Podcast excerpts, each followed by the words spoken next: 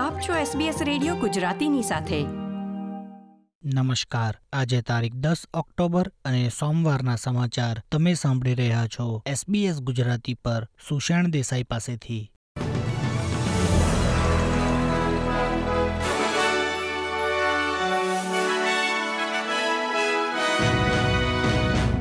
આજના મુખ્ય સમાચાર. વિદેશ મંત્રી પેની વોંગે ભારત સાથેના તણાવની અટકળોને નકારી કાઢી. સરકારી આંકડા મુજબ મોટા સંરક્ષણ પ્રોજેક્ટમાં કુલ સત્તાણું વર્ષનો વિલંબ.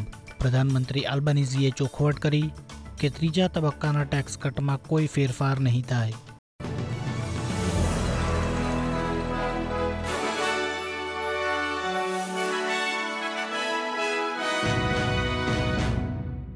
હવે સમાચાર વિગતવાર. ઓસ્ટ્રેલિયાના વિદેશમંત્રીએ કેનબેરામાં ભારતના વિદેશમંત્રી સાથે મુલાકાત દ્વારા ક્વાડના સ્થાયી સાથી એવા ભારત સાથેના તણાવની અટકળોને નકારી કાઢી.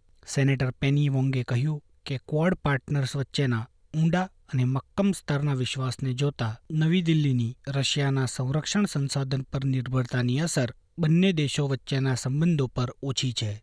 ભારતના વિદેશ મંત્રી ડોક્ટર સુબ્રમણ્યમ જયશંકર સાથેની તેમની સંયુક્ત પ્રેસ કોન્ફરન્સમાં મંત્રીશ્રીએ જણાવ્યું કે ભારત સાથે ઓસ્ટ્રેલિયાની ભાગીદારી ઇન્ડો પેસેફિકને યોગ્ય દિશા આપવામાં મહત્વની ભૂમિકા ભજવે છે. મંત્રી ડોક્ટર જયશંકરે એ પુષ્ટિ કરવાનો ઇનકાર કર્યો કે યુક્રેનિયન પ્રદેશોના રશિયાના જોડાણ અંગેના આગામી સંયુક્ત રાષ્ટ્રના ઠરાવ પર ભારત કઈ તરફનું મતદાન કરશે. તેમના મુજબ, ભારત તેના મતોની અગાઉથી ભવિષ્યવાણી નથી કરતું. સરકારના નવા આંકડા દર્શાવે છે કે મોટા સંરક્ષણ પ્રોજેક્ટ કુલ સત્તાણું વર્ષ મોડા અને બજેટથી અબજો ડોલર ઉપર ચાલી રહ્યા છે. આ પ્રોજેક્ટમાં Hunter class frigates, battlefield airlifter, patrol boats, battlefield command system, satellite communication પ્રોજેક્ટની શ્રેણી અને પી એટ એ પોઝાઇડન એરક્રાફ્ટનો પણ સમાવેશ થાય છે. ઓછામાં ઓછા છ પોઈન્ટ પાંચ બિલિયનના મૂલ્યના બજેટની બહારના પ્રોજેક્ટના બદલાવો પણ નોંધાયા છે. સરકાર કહે છે કે ખર્ચનો મોટો હિસ્સો વિનિમય દરો અને ઇન્ડેક્સેશનને કારણે છે.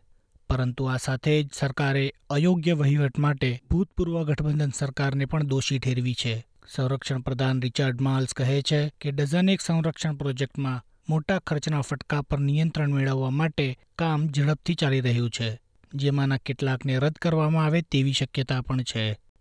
શ્રી માલ્સે કહ્યું કે સરકારની હાલની સમીક્ષાઓ ઉપરાંત સંરક્ષણ પ્રોજેક્ટ્સ વધુ કડક દેખરેખ હેઠળ કરાશે.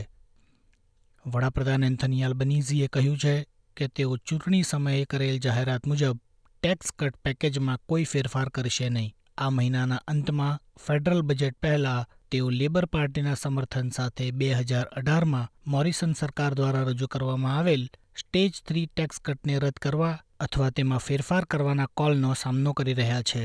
ટેક્સ કટ પિસ્તાળીસ હજાર ડોલરથી બે લાખ ડોલરની વચ્ચેની કોઈપણ આવક માટે ત્રીસ ટકા ફ્લેટ ટેક્સ રેટ હેઠળ લાગશે, જેનો લાભ મોટેભાગે વધુ આવક મેળવનારાઓને મળશે. આ કાપ બે હજાર ચોવીસમાં લાગુ થનાર છે. શ્રી આલ્બનીઝીએ કહ્યું કે તેઓ તેમની ચૂંટણી પ્રતિબદ્ધતાને વળગી રહેવા માંગે છે. ગ્રીન હાઇડ્રોજન ટૂંક સમયમાં વેસ્ટર્ન ઓસ્ટ્રેલિયન ખાણકામને ઊર્જા પૂરી પાડી શકે છે, જેની શરૂઆત સોનાની ખાણથી થશે.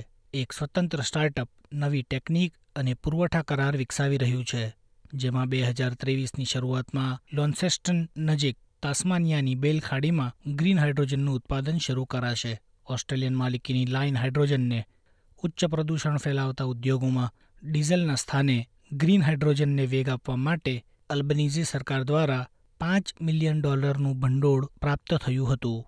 ક્વીન્સલેન્ડ સ્થિત એનર્જી કંપનીનું કહેવું છે કે તેમણે વેસ્ટર્ન ઓસ્ટ્રેલિયામાં લોર્ડ બાયરન ગોલ્ડ માઇન માટે બ્લુ કેપ માઇનિંગ સાથે એમઓયુ પર હસ્તાક્ષર કર્યા છે. આ પ્રોજેક્ટની શરૂઆત બે હજાર ત્રેવીસમાં થવા માટે નિર્ધારિત છે.